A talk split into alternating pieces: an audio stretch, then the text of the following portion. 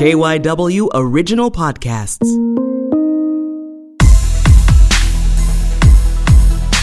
This is the Flashpoint Podcast. I'm Flashpoint host, Cherri Gregg.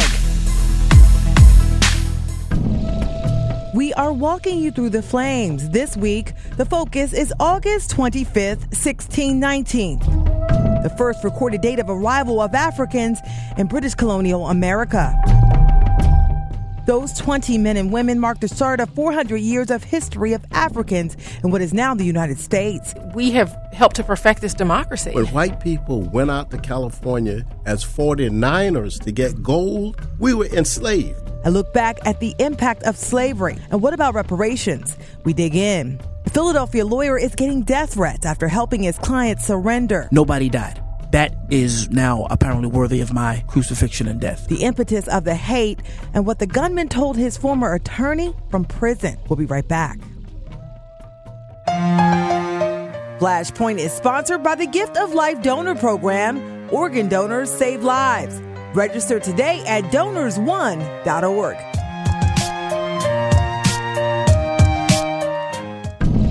Welcome back to Flashpoint. I'm Cherri Gregg. The focus is August 25th, 1619, the first recorded arrival of Africans enslaved in British colonial America. Those 20 men and women took the Middle Passage from what is now Angola. They mixed and mingled to expand into generations of African American people in these American lands. So, what is their legacy? And would America be America without the first 20? With me in the studio to discuss this flashpoint is Molefi Asante. He's professor and chair of the Department of Africology and African American Studies at Temple University. He's also author of 85 books, including 400 Years of Witnesses. We also have Errin Haines. She's national race writer for the Associated Press. And finally, on the phone, we have Dr. Marion Lane, a member of the National Society of the Daughters of American Revolution. She traced her ancestry back to the African landing in 1619. Everybody, welcome to Flashpoint.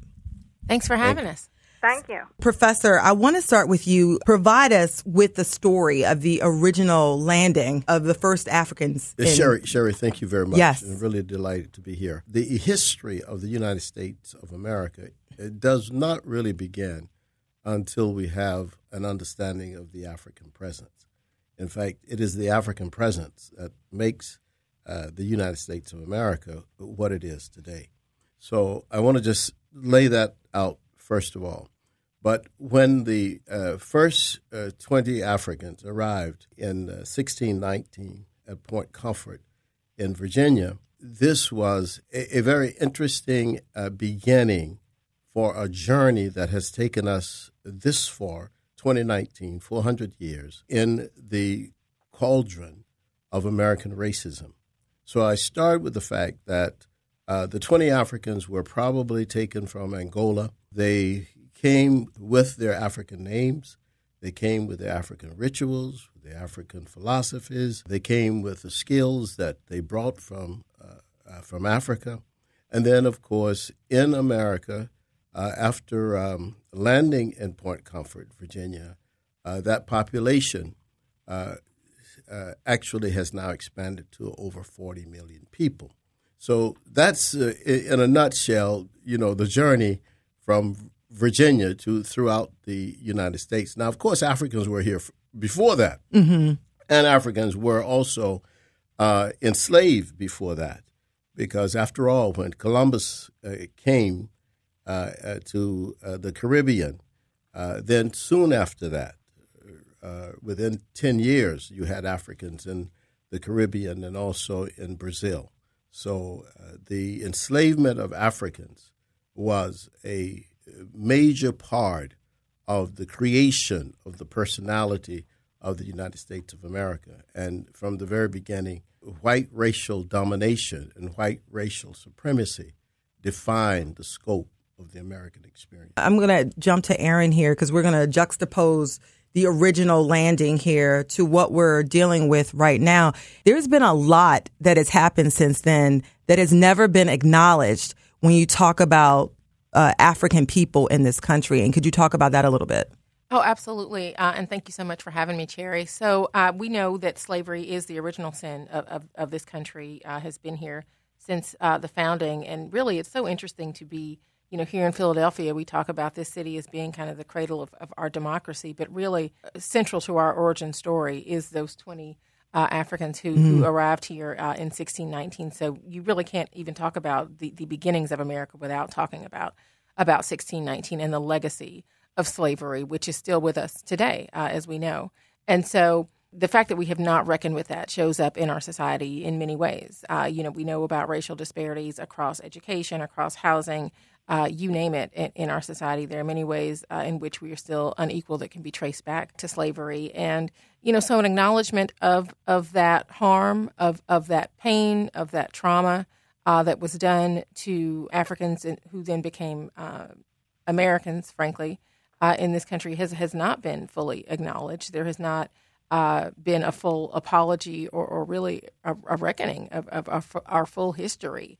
Uh, a lot of times, you know, we, we like to, to talk about kind of the story of the founding fathers, but, but when it comes to trying to discuss slavery, uh, that's something that, that we need to move on uh, from. That's a history that we need to move past. But in doing that, we, we really are not dealing with uh, a lot of issues that, that linger uh, 400 years later. Yeah, and one of the big things that I've seen, um, and want to bring Dr. Lane in here, is that there's always this separation, saying that that happened generations ago. We these people who are alive now have no connection to those people from years ago. That's ancient history. That's ancient history. That's generations. We, we don't even know. We're not alive. The people alive, the white folks alive, have nothing to do with that. Right. But Dr. Lane has a, been able to create the link from herself to those original 20.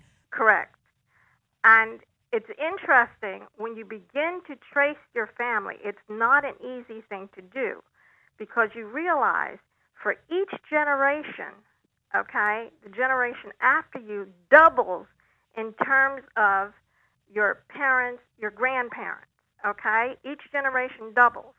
And when you trace back 14 generations, I trace back to Margarita, who was one of the original Africans that arrived at Point Comfort. That's amazing. And she was pregnant when she arrived, and she had her first child, John Gawain, um, upon arrival.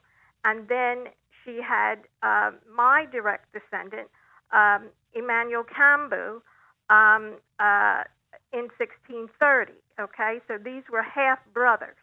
When I trace back to her, with me being the first generation, she is the 14th generation.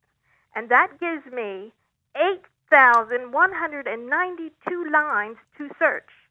Jeez. So tracing your family history is an in, is a very intricate job, and you wind up not with a family tree, you wind, wind up with a family reef because many of these people settled in the same areas and they walked to find a mate. So it's very interesting to find that out. Dr. Charles Blockson, one of uh, the most prolific historical scholars when it comes to African American history, has co signed on Dr. Lane's uh, research here. And so, um, Professor, uh, could you jump back in here because uh, because I want you to kind of tie this link between 1619 to today.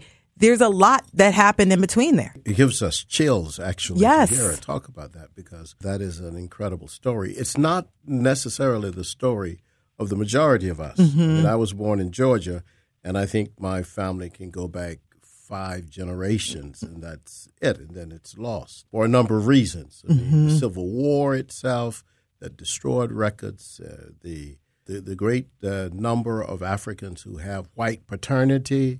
Uh, there, there, there are many, many problems. But Blockson, of course, has been very uh, significant uh, in trying to put all of these pieces together.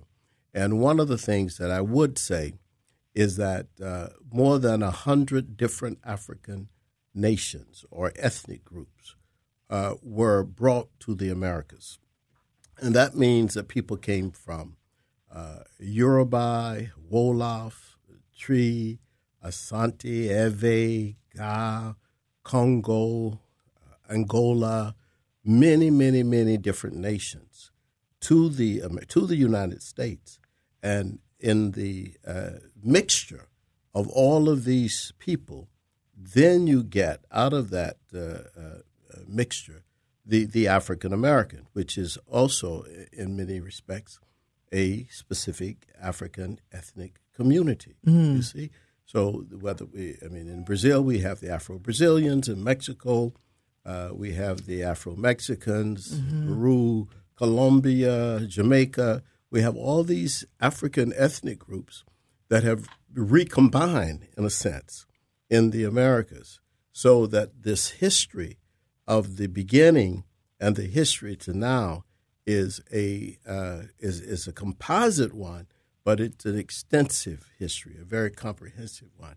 and it's almost yeah. like there's a new it was a new type of person formed from the mixture of all these different people that came together I, I, I, in America. Yeah, I, I would say I would say so. Yes, I mean, uh, after all, uh, ethnic groups are always forming and reforming historically uh, because of uh, various reasons. I mean, and then you, you, you get new people, and and and of course, the African American community is in, in many ways the quintessential American population because it, we have combined and recombined with many different people Yeah. from different ethnic groups and different racial groups. Native American, yeah. And, uh, you know, so so that is the.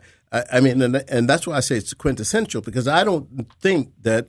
I mean, you you could if you are a, a Korean American, you are a Korean American. If you had African ancestry, you wouldn't be considered Yeah. uh, Korean American, that kind of thing. You, but a Korean person who has uh, ancestry that that's African or uh, could be accepted in the African American community as just an Afro Korean or a Korean who is who is part Yeah. of the African American community. So that went on whether it was with uh, the Hausa or with the Fulani or with the Mandingo, with with all of these African ethnic groups, these recombinations, and of course, all Africans didn't speak the same language Yeah. don't uh, don't pray to the same uh, ancestors, uh, don't have the same rituals. Uh, the, the, this was an incredible um, uh, uh, creation. In fact, the genius of our music and the genius of our speech, I think, rest on the fact that we uh, were able to combine all of these various African elements and and lay them on a template that was structurally perhaps the same. You see, And it, it gives me chills in a way to think about the unique combination that is creates African American people. the African American population is extremely Yeah. uh, diverse. Yeah. It is very diverse. Yeah. And and so do I want to, you know, kind of switch gears a little bit. Could this country have been what it is, Errin, without the free labor that the African people provided? Oh, absolutely not. I would posit that it's even more than, than free labor that, that uh, black people have given to America. Um, I, we know that obviously uh, the brutality of slavery uh, built this country, but even more than that, uh, what we have contributed to this country in terms of the cultural contribution that we have given, you know, our service to this country in so many different ways. We have helped to perfect this democracy, you know, in, in so many ways. We have made the founding ideals of this country more true and more real uh, with every generation, even as they were denied to us and, and, and people sought to, to keep them from us, uh, even to this day. Black people have given a lot a lot to this country, uh, which uh, is really what is probably the most interesting thing to me about the reparations argument, because you would think that as much as we have given, the thought that, that we would ask to be compensated in just a small way, because you can never be fully compensated for the Ever. horrors of slavery. Ever. Yeah. Uh, but but to ask to be compensated in even a small way uh, is is is a conversation that is a non-starter for a lot of Americans, uh, which is which is really remarkable, and and I think speaks to, like I said, a lack of understanding about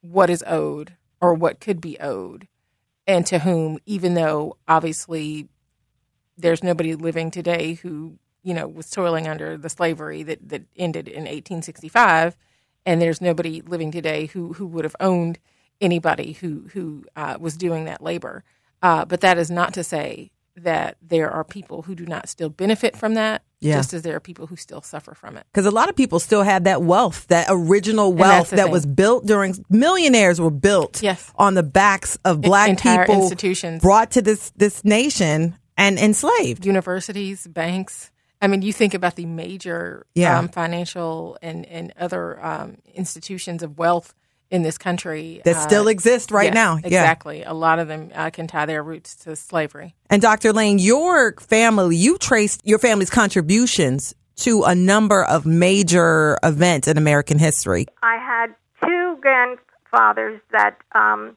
were patriots of the American Revolution. Isaac Brown, who was enlisted at 17 years of age and made a sergeant, who also served under George Washington at Valley Forge. And um, uh, he was uh, uh, mustered in Virginia, uh, in Charles City, by John Tyler Sr. Okay, and then I had Abraham Brown, who donated beef to the Continental Line, and he's my second patriot. And um, then I had another grandfather who served in the War of 1812. Um, and uh, my father's father um, worked on ships during World War One, and my father served in World War Two. He was on the front lines um, for uh, 36 months during World War Two. But also, on my mother's family, my mother's line, her father's brothers and sisters served in the White House for 77 years. The Ficklin family. My first uncle was great uncle was hired in 1939, and he hired his brother, who became Maitre D in the White House for 43 years, John Ficklin. And my last cousin retired under President Obama, John Rory Ficklin, uh, in January of uh, 2016, and he was special assistant to the president for national security. There is no more American story than, Than than your, the story of your family. I mean, you're more American than most people who claim in America right now. Oh, absolutely. than Trump. But believe it or not, when we begin to help others trace their family line, they will have these amazing stories too. And I believe this is how we can correct the history that our children are learning in school. this is a great t- point for transition because th- it's almost like the history of slavery. This history, we didn't even talk about the oppression, post slavery oppression, and the terrorism and the brutality and the killing uh, that took place. It's like hidden beneath the surface. Like it's almost like we can't really have an honest conversation about it. And and what would it do? We're trying to do it now, but what would it do, Professor? I think there's great fear that if we really knew the story, if the country knew the story of America, there people think that oh boy, the there would be so much hatred, there would be so much tension.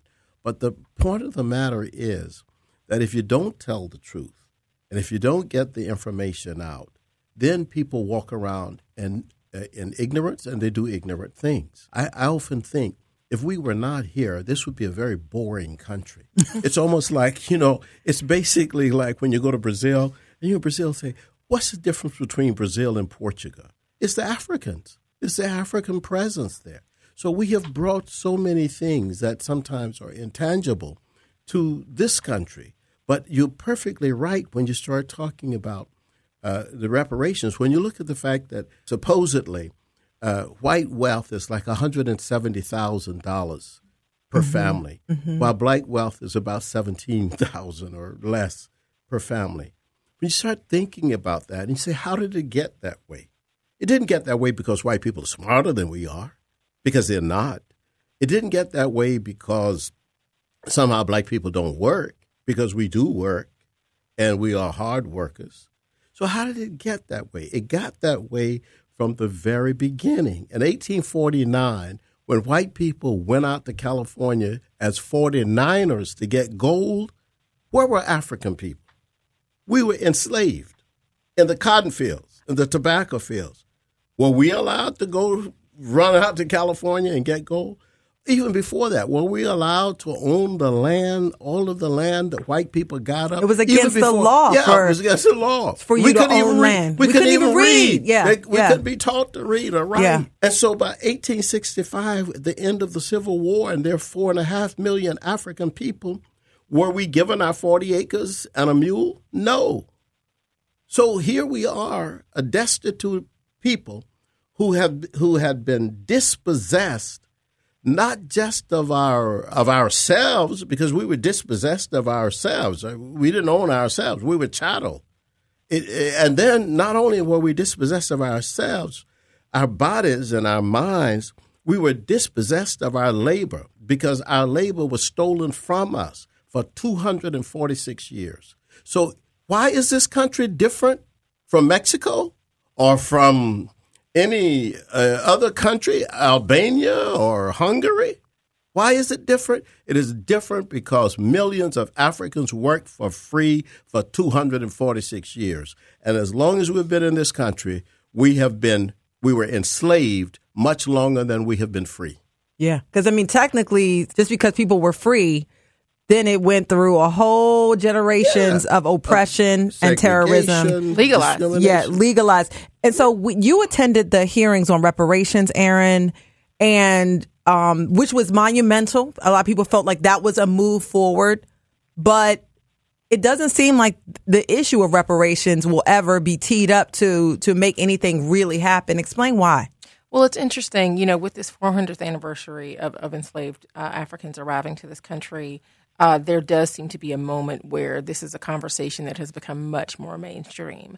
Uh, the 400th anniversary coinciding with the 2020 election has brought up the conversation of reparations into the 2020 campaign, which is Yes. something that I did not expect to see happening in this cycle. Usually, you know, conversations about reparations are, are kind of relegated to, to comedy skits or kind of a fringe uh, groups that want to want to discuss this issue. But you have major presidential candidates saying that they do support uh, some form of reparations, not necessarily direct payments, but but a conversation uh, that explores what is owed and to whom, and how that should be uh, how how that should be uh, allocated uh, to folks. And so I did attend the reparations hearing. It was held on Juneteenth of all days Yes. uh, this this year.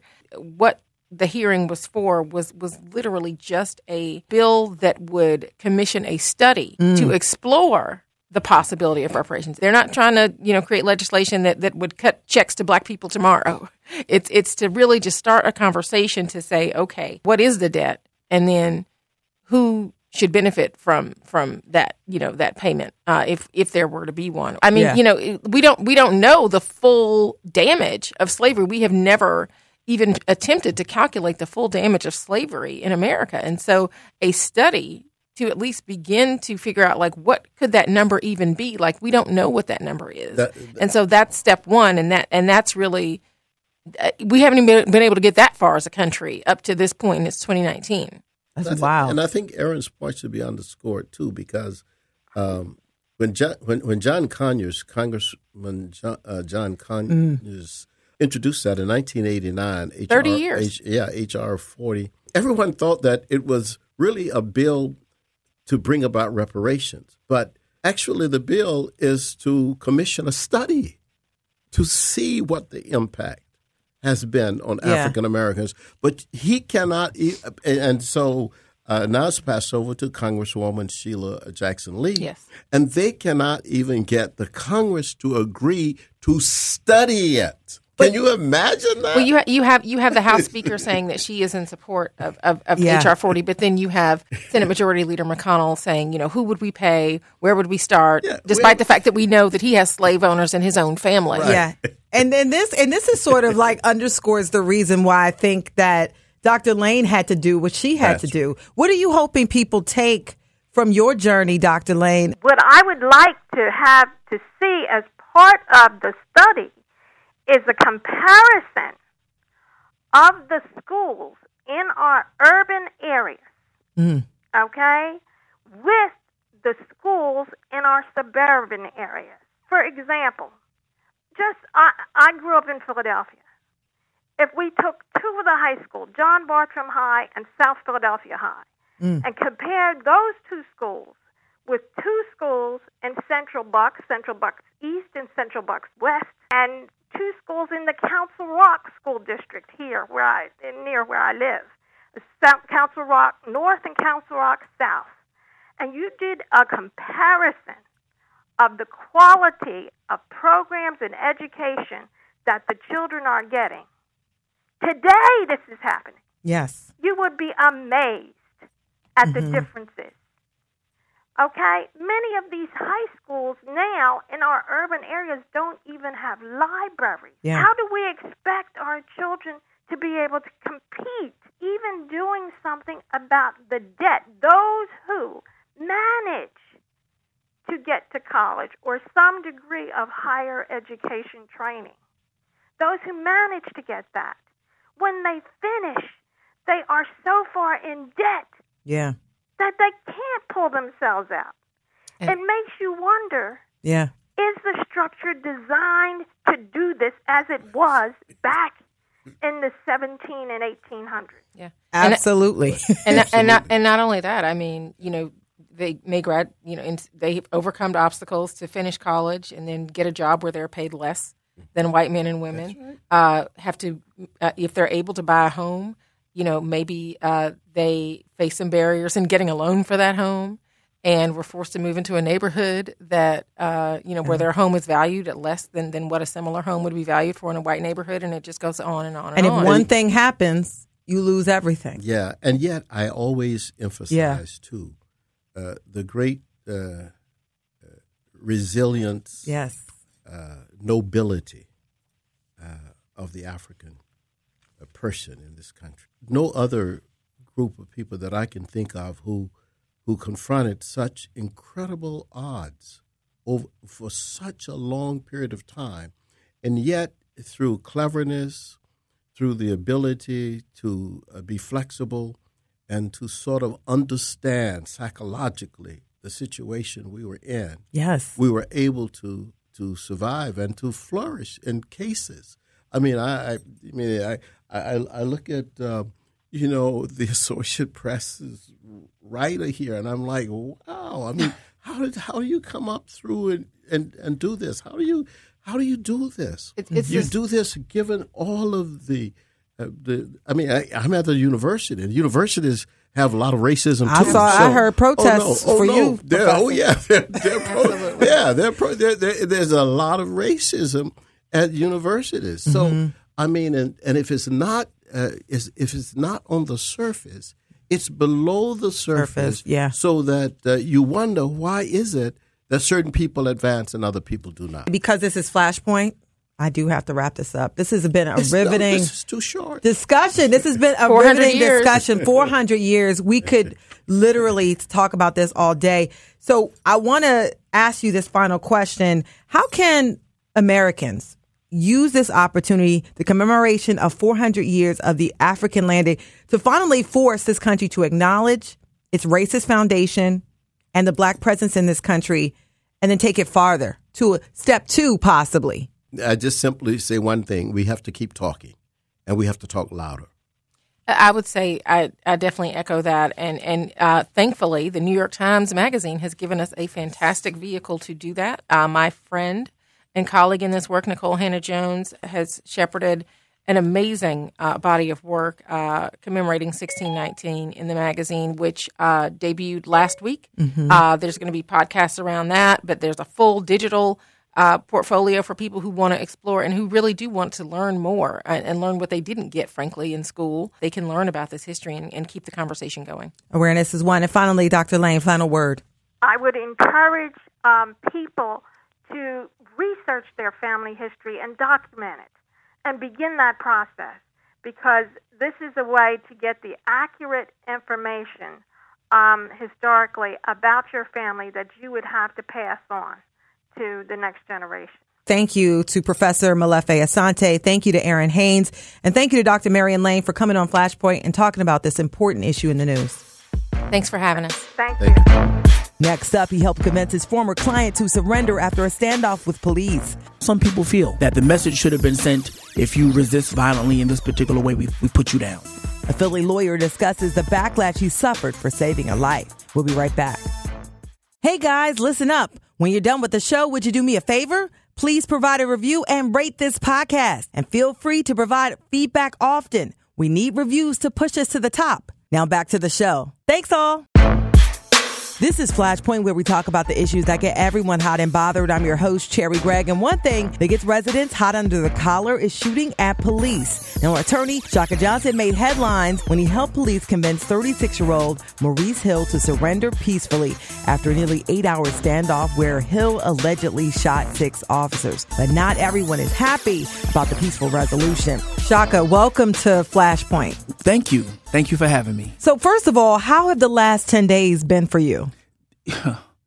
This is unlike, you know, I thought I had an eventful life prior to the last 10 days. And that showed me I should have been thankful, you know, quite frankly, because the last 10 days have been a whirlwind um, for a variety uh, of reasons. Obviously, dealing with uh, Maurice, the Maurice Hill situation and managing, you know, all of my clients in the balance, you know, um, not letting anything go un, uh, un unchecked, undone.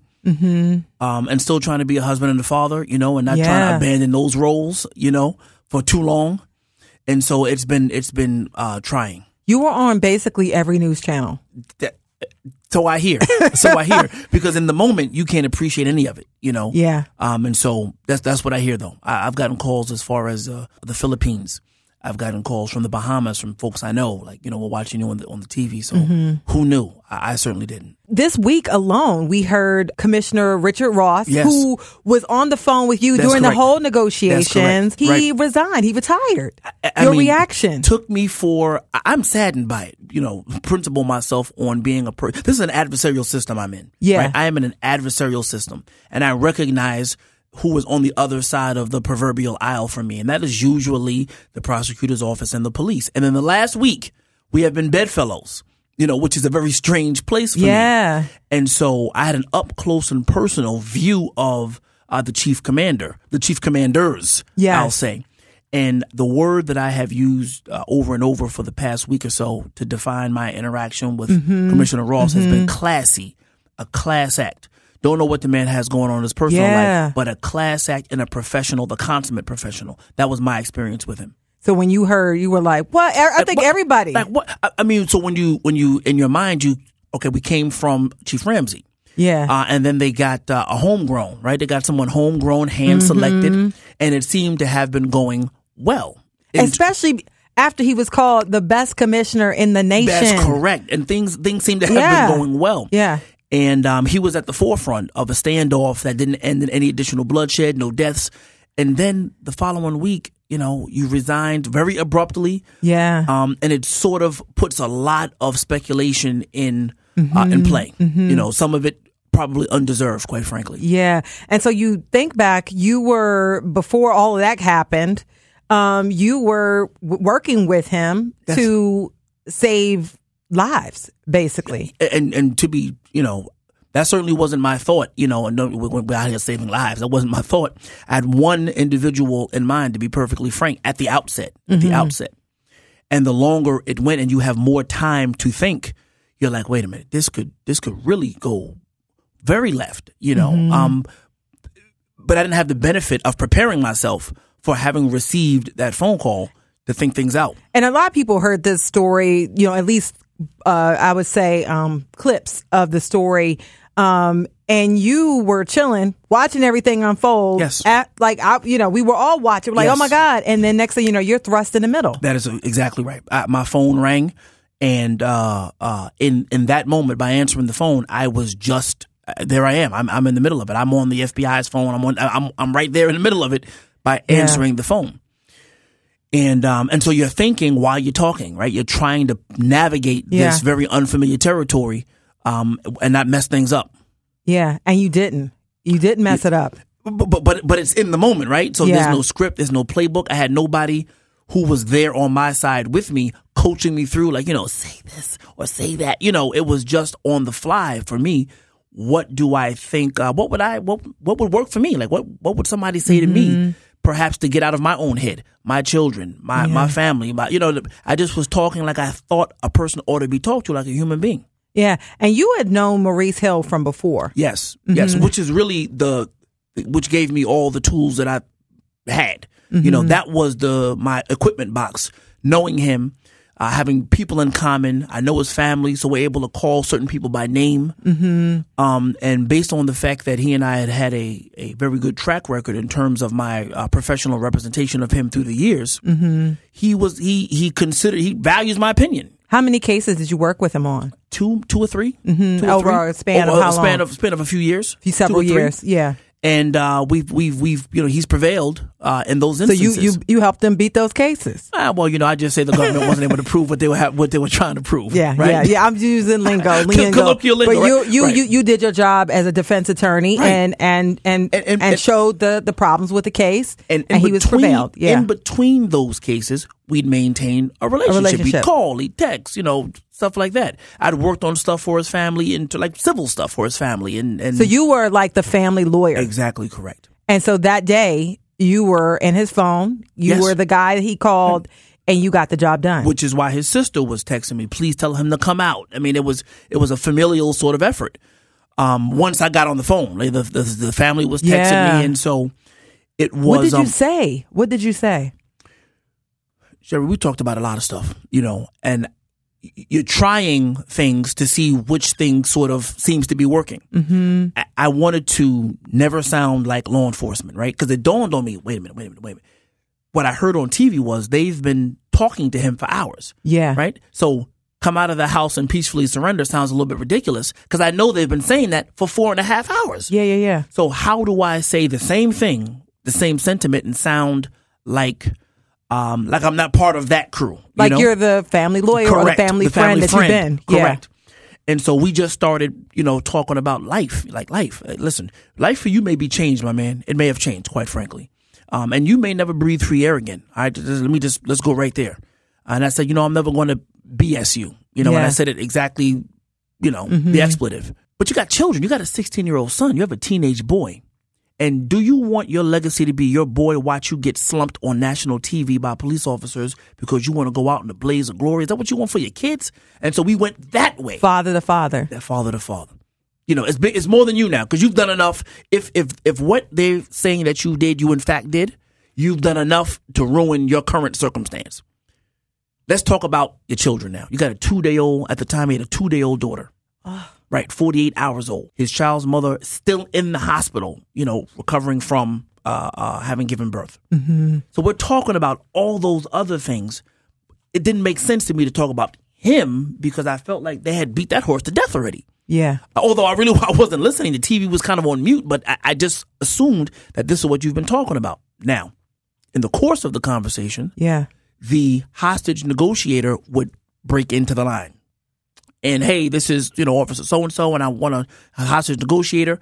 And it sounded so mechanical and robotic and police like. I, I wanted to not sound that way, Yeah. you know, because I'd heard So you had t- multiple voices coming in with different in cadences. Correct. Correct. Wow. Different agendas, different cadences, uh, different energy, you know, when the voice got into the phone call. And I would I had the benefit of seeing which one he responded to, which one he didn't. And quite frankly, didn't respond to any, you know, except the conversation he and I had going. And maybe because, you know, nothing special about me, but maybe because I was a fresh set of ears because I hadn't been on the phone with you for the past four hours. Yeah. So maybe maybe that's why he And talked he trusted you. He definitely trust me, definitely. Yeah. And and and we talk, you know, very urban in that moment. It was no law. It was no. It was just two guys in the barbershop, like that kind of conversation. Yeah. Um, and when he would get too far left, I would, you know, I would, I would, to be perfectly truthful, would you, Cherri, cuss him out? You know, and I don't know if this is in the hostage negotiator playbook. like maybe you're not supposed to curse the person on the other end out, you know. But I was not going to be uh, uh, held hostage on that phone, you know, playing with you. You called me, right? Yeah. and like sort of put me, put my life in a whole different spin. Because you didn't know that was him. No, I had no idea. Had this- no idea. Yeah. no idea this was you. You called my phone. And so at some point, I even asked him, why would you do this to me? And why would you do this to me? You know, you and I have a, a, a, professional and a social affection for one another. Why would you do this to me? Why would you call me on the phone, but then refuse to come out so I can watch you get killed on TV? And I told him, I'm hanging up the phone. I'm hanging up. I'm not going to be on this phone with you. And I'm not going to, I said, I'm going to turn the TV off and I'm going to hang up this phone because I'm not going to listen to you and watch you get killed That could that could scar you for life. Right. Like, I yeah. thought, why would you call me? This is a friend to a friend. And so I, I imagine in the days after I've had to think about it, these Yeah. are the things that perhaps hostage negotiators don't have that intimate connection with the person on the other end. And so professionally, you want to do your job, I, I suppose, as a negotiator. Yeah. You want to do your job and you don't want to lose anyone, as they call it, like a lost one. You don't want to Yeah. lose anyone. But I don't want my friend to get killed yeah. you know, and whether he has to spend uh, a little bit of time sometime or all the time in jail, better for his family that he be alive. Because it's almost like when you're in that position, six police officers, you got SWAT team. I talked to a gentleman who lives literally, he was watching the whole thing out his back window. Whoa. Because he lived like right behind and the cops yes, did yes. not uh, evacuate his home. I mean, he's he's seeing this. He's him and his wife are trapped in there. Yes, yes. Uh, The gunshots going off. I mean, you're in this position. It's almost like you can't undo it. No, no, you can't. And I'd already resigned to the fact in my own mind Yeah. that the person in that house is going to be killed before the night is over, before I knew who it was. Yeah. and uh, everyone who's close to me, you know, who who who we discussed this with on that day, Yeah. we said, "Boy, that fella's, you know, he's not gonna make it out alive." Yeah. And so, because people felt like the police had every right because he was armed with uh, a semi-automatic automatic weapon, basically shooting, and multiple cops, the largest number at one time Right. we've in modern history, Of course. got shot. And so, you know, I mean, and it was still happening, it- rounds of it- it- shots. I, I- when we were watching at the four o'clock hour, no one knew. At least not no one on my side of my house. No, Yeah. we didn't know how many gunmen there were. Yeah. one, multiple. But what what was clear was that the shooter or shooters were not going peacefully. It, that that was very clear. Yeah. And so I said, well, you know, the Philadelphia police are a rough bunch, you know, rough and tumble bunch of cops. They're not going to go quietly. Yeah. This is going to end one way. I only see this end in one way, especially when I heard multiple officers shot. I said, this is only going to end one way. He wasn't coming out, Right. so and he still was shooting And well, somebody was, somebody. you know, that's true. Right. Somebody, was shooting. True, true, true. Somebody al- allegedly was shooting. Well, we, so- well, we know somebody was shooting. Somebody that we was know. shooting, yeah. You know, but and I said they are going to storm this particular property, and this is not going to go well. Yeah, yeah. And so I because there was multiple people taken out of the house. correct. Multiple people taken Right. out. We don't know who, what, what. Listen, it's, I mean, it's multiple. were- it's co-defendants, multiple co-defendants. Right. Multiple people were taken out the house. Officers were literally falling out of the house. It was such a chaotic scenario. But after things sort of settled and Yeah. there was the official standoff, Yeah, uh, I said, you know, I'm in a, in a group chat with some guys uh, from the church. I said, listen, you know, this is everybody was watching it and commenting it on our little men's group chat, and I said, this is not going to end well, and I'm not going to watch this man get killed on TV. So, uh, but you know, some of the um, morbid curiosity gets to you, and I tune back in a little bit later. Then I will go away from it and tune back in a little later. But as night fell, I'm saying this thing's still going on. He's still, he's still messing with this guy. You know, just so, so. And then of course, the phone rang. and then there you go. You're thrust in the middle of it. Right. And and you were a police officer. Yes, ma'am. And so, did your police officer skills come in handy?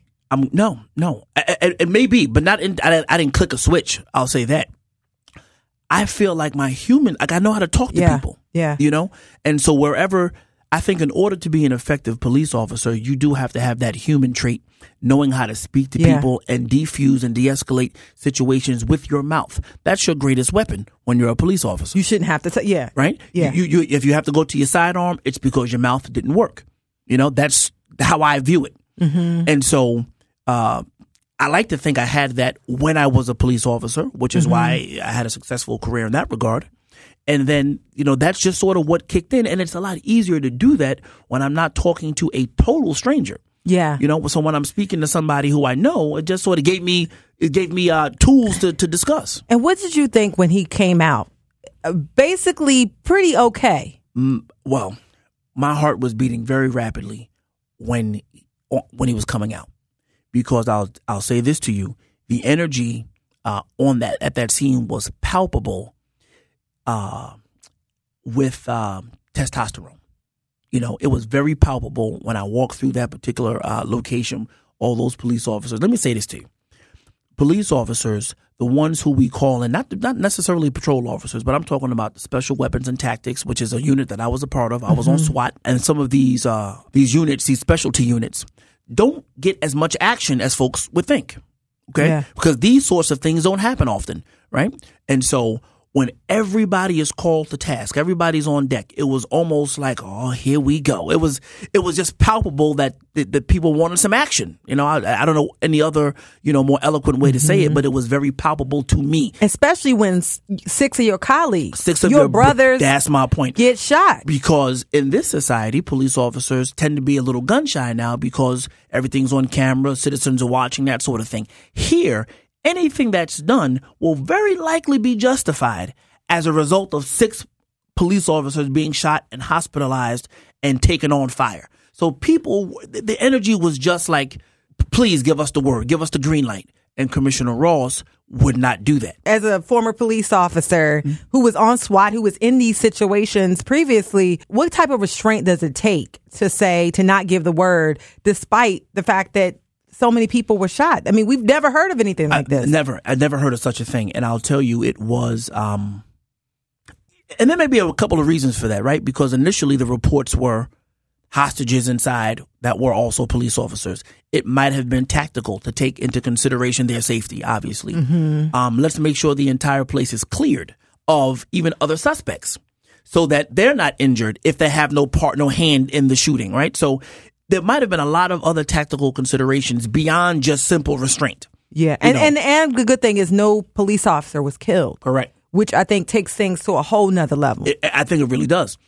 Those are the sorts of things that we also uh, said on the phone. You know, that was said on the phone um, to Maurice. You know, no officers were killed. There's no reason to, you know, uh, th- this was the hostage negotiator Yeah. would say.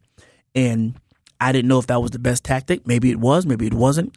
But I didn't want to talk about any of that. You know, we talked about food and like you know, we talked about a lot of other stuff trying to sort of soften him up to to surrender himself. But he was always very concerned that if I present myself to the door, they are going to kill me, regardless of what you say they're going to kill me. yeah, he just felt like if I try to walk out, Th- that's correct. that I'm just going to get popped Correct. right there, and, And- no no talking, nothing. That's correct, and which is why he said, "Well, I need you to be here. They won't do that if you're here."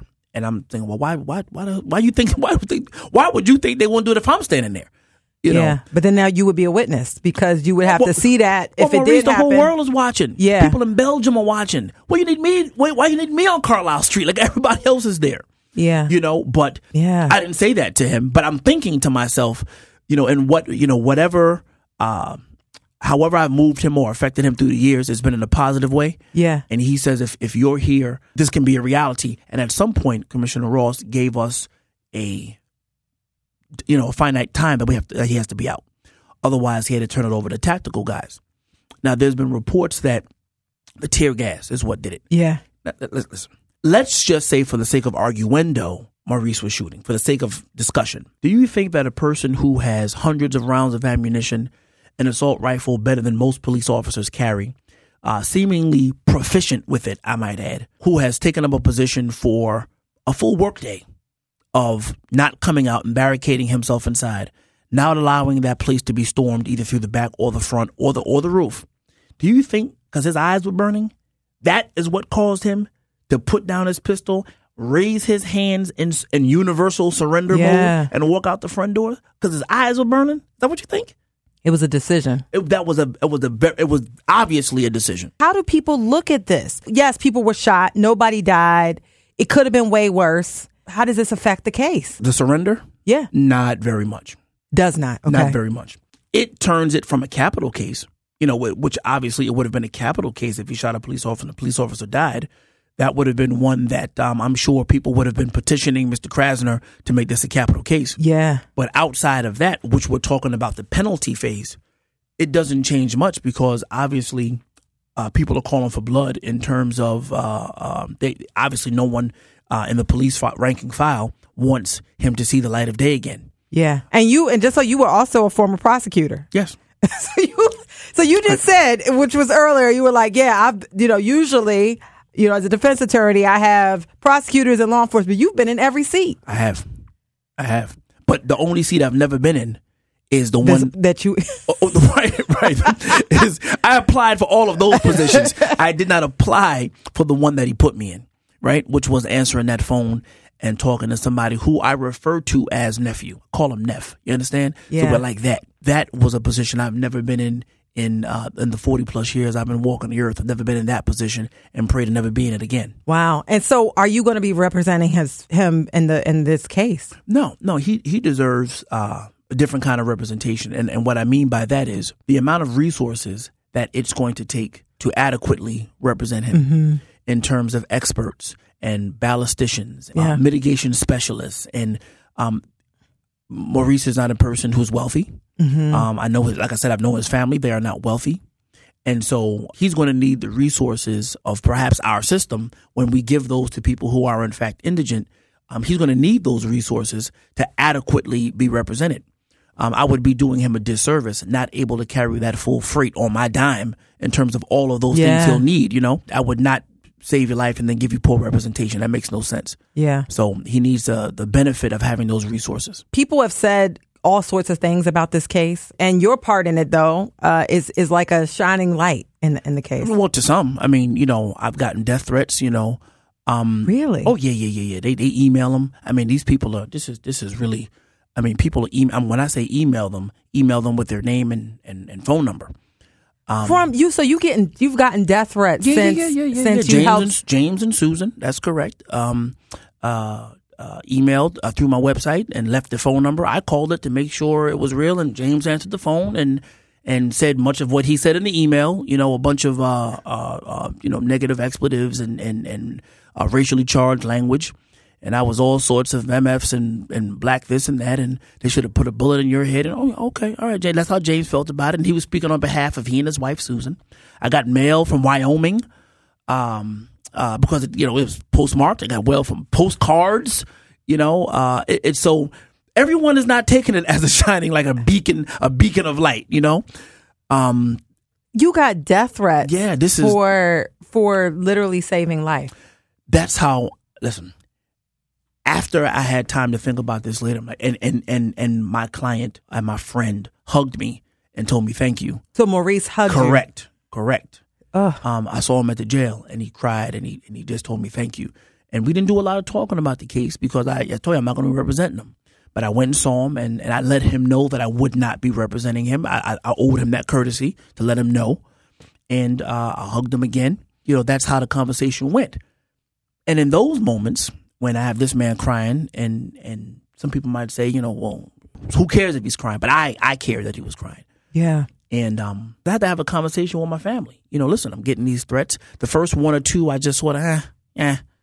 But after three or four, and now people are you you you wasting postage on me. Like you're actually like putting things in the U.S. Postal Service and having it sent to me. So I have the girls in the office now. They have to open things with gloves. I mean, it's like a real crazy. You know, I people Oh my. God. Right, right. Because of because I just answered the phone and told and and and begged Commissioner Ross to give me some time to talk to this young man and nobody died. That is now apparently worthy of my crucifixion and death. Are you nervous at all? Not at all. You know, I'm SWAT trained. I, I'm built. For, I'm built for it all. I'm built for it all. I'll just say that. Just know you Yeah, ready. Don't listen. come. Don't Listen- come over here. You like to do what not. I'm saying to me. I'm a surgeon with it. I'll just leave it at that. So no, I believe so I you, have no I have no concerns in that regard at all. Oh my God! I'm so like floored by that. Right. This, I- that and are they still? Do you expect more? I mean, it's, so every week you think the case might die down a little bit, but then this week we had, you know, sort of a rebound, right, with Commissioner Ross, and then so I, I don't know. I didn't expect the last postcard postcard I got, which was just this past Friday from the folks in Wyoming. Yeah. You know, so you know, uh, I don't travel in Wyoming very often, so you know, Yeah. you know, So you think you got like a half a dozen or so? About, yeah, about that, About half a About dozen that, death threats. about that. And so hopefully it'll die down. It'll die down. It'll die down. It's cool. yeah. And so, but you are motivated because uh, I read on your website, you have a nice video. Thank you. On there. And one of the things you said is that, you know, when you were in the prosecutor's office and as a police officer, you saw folks who were sliding through the cracks of the system. And a lot of times they could have been you. Uh, yeah, yeah, and I think that I really live by you know that saying that my grandmother and my mother say often. You know, but for the grace of God, there go I. You know, and I didn't understand it initially when I was a kid, but the older you get and the longer you live, you know, you realize that uh, every bad thing that could have befall you befell you, it, it didn't. It didn't. You know, and um, I don't see myself taking up arms and uh, uh, doing anything violent like that, but the circumstances that led to, like whatever those building blocks and those circumstances were, those ingredients that led to a person snapping in that particular way. I'm sure I've been exposed to some of those growing up uh, in, a, in an urban community in a single parent household. I'm sure I've been exposed to some of those things. Yeah. You know, mercy was shown on me and somehow I, you know, I, I made it and went a different direction. But I don't ever take for granted that, you know, but for some people looking out for me, but for, you know, a community helping to raise me, that I could have been in that particular spot. I don't take for granted. So I don't look down on a Maurice or anybody like a Maurice. I don't look down on any of my clients. Mm-hmm. And mm-hmm. while, you know, I don't do what they do or, you know, I've never been charged with the things they've been charged with, I keep it in the front of my mind, not the back of my mind, in the front of my mind. And it helps me talk to folks and it helps me relate. They Yeah. relate back to me. And so, what do you want people to remember about folks like Maurice? You won't be representing him, Right. But you know, it's going to be a very public trial. His face is going to be everywhere. What do you want people to remember about Maurice Hill? they're going to remember what they want to because most of them met him this way, right? Most of them met him in this particular circumstance. But what I would implore people to do is to ask questions as to why. Ask questions. Be your own investigator. Ask Yeah. questions. Don't just take what you're being spoon fed. And in respect to, I'm speaking to a, a highly regarded journalist in this moment. But don't just take what you're spoon fed by journalists and the media. Do your own, do your own research. And what I mean is, what led up to this? If in fact he did his, he did what he's being alleged to have done, what? Ask questions. How did he get here? I'll just take one second and say this to you. Yeah. I find it very interesting that uh, when a shooter uh, uh, of another persuasion for Maurice was taken alive, Yeah. there were no death threats sent to his attorney, and the media instantly started talking about the social factors that plagued that young man. The fact that he played too much Grand Theft Auto, the fact that he had uh, uh, been from a broken home, they instantly went Didn't to that. have a father, yeah, Didn't well, have a dad, yeah. right? And so the moment Maurice is taken alive, you want his attorney with a bullet in his head, and you instantly say, well, what is this animal doing on the street? Wait a minute, time. We're talking about a human being. Why aren't we addressing those same social factors that we were doing for someone very similarly situated to, ex- eh, eh, well, not so similarly, because Maurice didn't kill anyone. That other person had taken lives, had actually taken human lives. Yeah. And so I want people to, uh, uh, if you're going to villainize them, you're going to villainize them. But what I would say is don't just get on the bandwagon.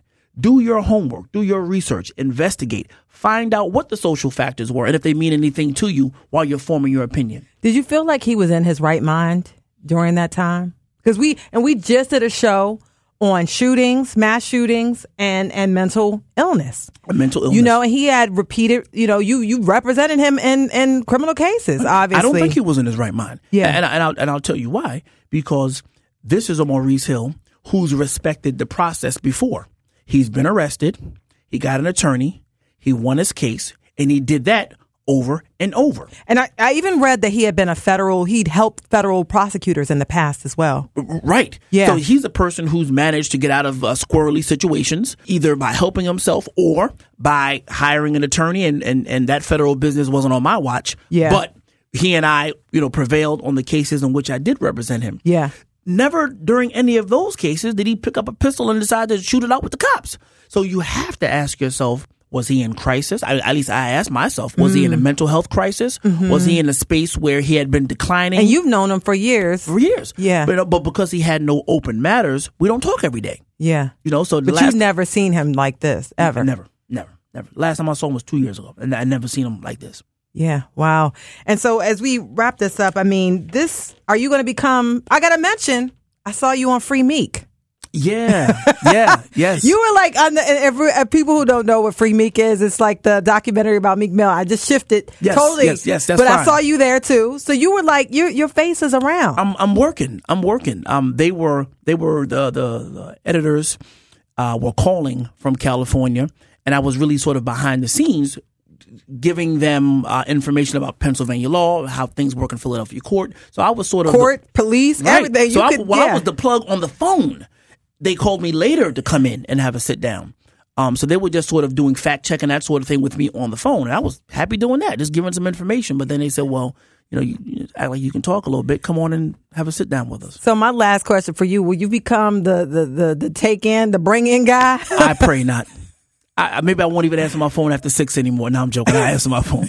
I, I just um, listen. there was a black police officer who said to me, "This sets a bad precedent." And I said, "Well, you know, expound on that a little bit." To which he responded, and it's a friend of mine. We were just casual conversation, and he said, um, "The fact that he wasn't killed sends a bad message." Now this is a, uh, uh, and I said, "Wow, that's how you really feel." And that, we we talked for like an hour and a half um, about that statement and what it and what it meant and why he and I are on. We have a, a very stark, Yeah. y- you know, we couldn't be on op- more opposite ends. Um, that's how some people feel, quite frankly. That the message should have been sent: if you resist violently in this particular way, we we put you down. You know, like a dog, we put you down. And despite the fact that we can take you out and make you go through our legal system, that's that, that's too good for you. Um, and uh, yeah, and I just never thought you know I'd be in a day and time when this is this is what the prevailing thought you know is in the land. But here we are. Here we are. Will Shaka Johnson, uh, defense attorney, the takedown man, the take and break in man. I mean, seriously. I mean, I mean, you, uh, marvelous work. I, I really appreciate. That. And so that. many people appreciate that. I respect you, so I respect that coming from you. I really, I mean that. Thank you so much. Thank you so much for being on Flashpoint. Yes, ma'am.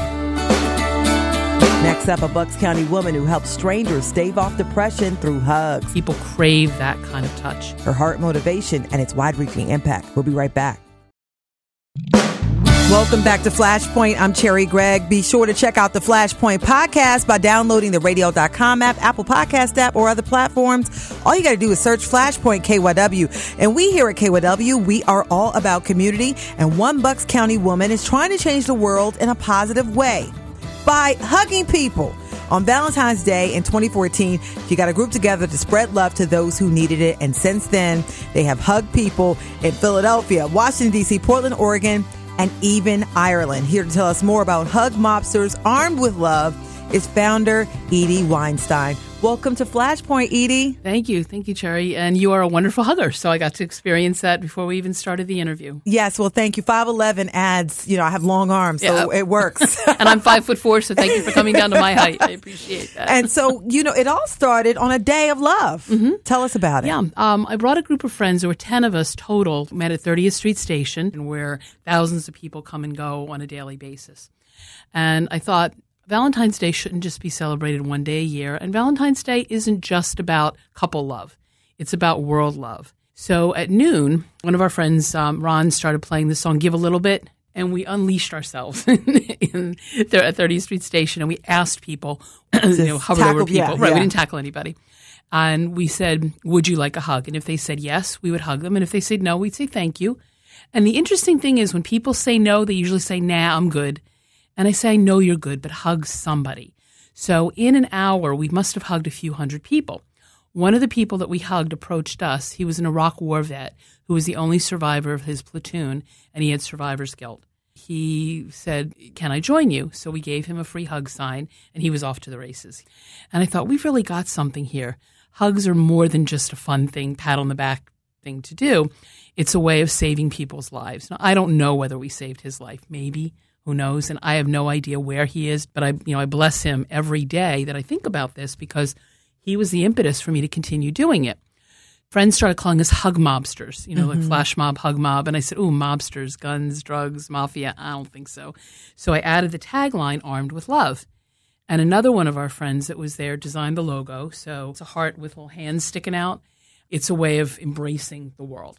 So a few months later, on my way home from the gym at age 55, I had a heart attack, totally unexpected. Yeah. And as part of my cardiac rehab, I walked around Doylestown, which is a town near where I live. And I said, why don't I combine the walking with the hugging? Because hugs are heart friendly, not just cardiac friendly, but heart to heart connection. And then I thought, okay, let's take it on the road. So I've done it in Philly, DC, Virginia. I um, I hug at my polling place on election day because we need it, you know. And when I hug people, I don't know who they voted for, but I encourage them just be kind, just spread the love. And what did you learn during this process about yourself? I don't I don't know about you, but I don't like it when people say no.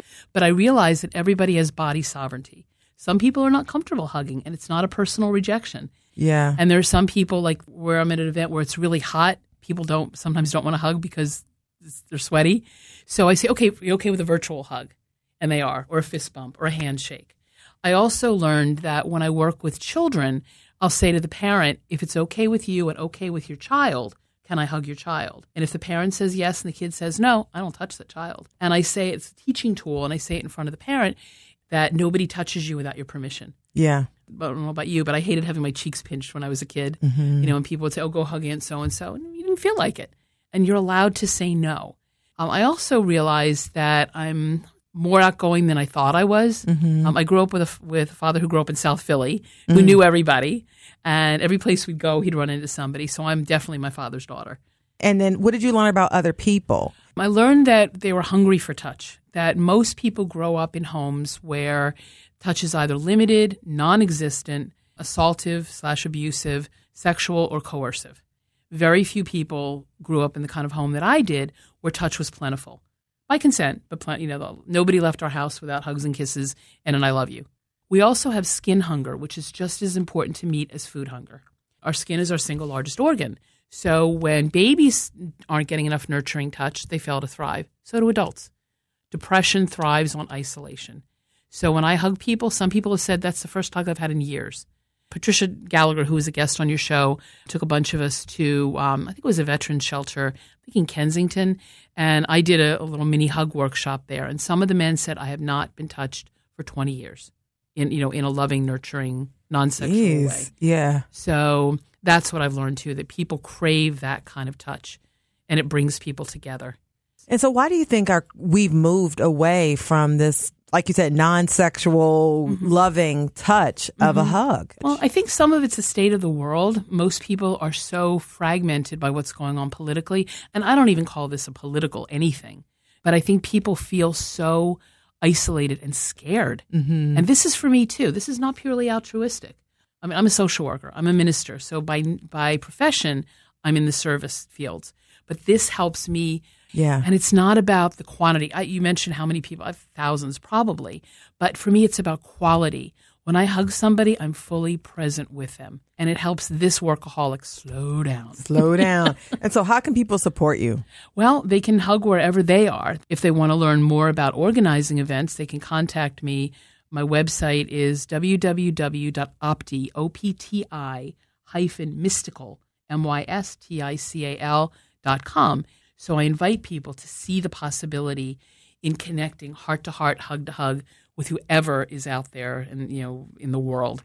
And hug yourself. Make it, oh, the other thing, Virginia Satir was a psychologist who said that in order to have just basic survival, we need four hugs a day. If I don't do this, I don't get four hugs a day. Yeah. I don't know about you, but Yeah. So- yeah, yeah. I I like hug a lot of the guests that come in here. good. I steal hugs from from from people I interview Yeah. every day. oh, yeah. it's not stealing. It's it's offering and sharing. So you don't have to steal it. You got it. yeah. So I want to say thank you to Edie Weinstein. She's the founder of Hug Mobsters Arm with Love. Good luck out here, Thank and I'm you. sure you have a lot more hugging to do. Oh, absolutely, absolutely. So I thank you so much.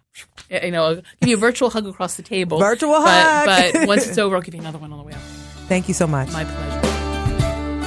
That's it for the Flashpoint podcast. I hope you enjoyed this exclusive content. Follow us on Twitter. Our handle is Flashpoint Show. You can also follow me at Cherri Gregg. If there's an issue that makes you hot under the collar, let us know and we'll walk you through the flames. To quote Jamaican poet and musician Mutabaruka, slavery is not African history. Slavery interrupted African history. I'm your host, Cherri Gregg. Until next week, thanks for listening.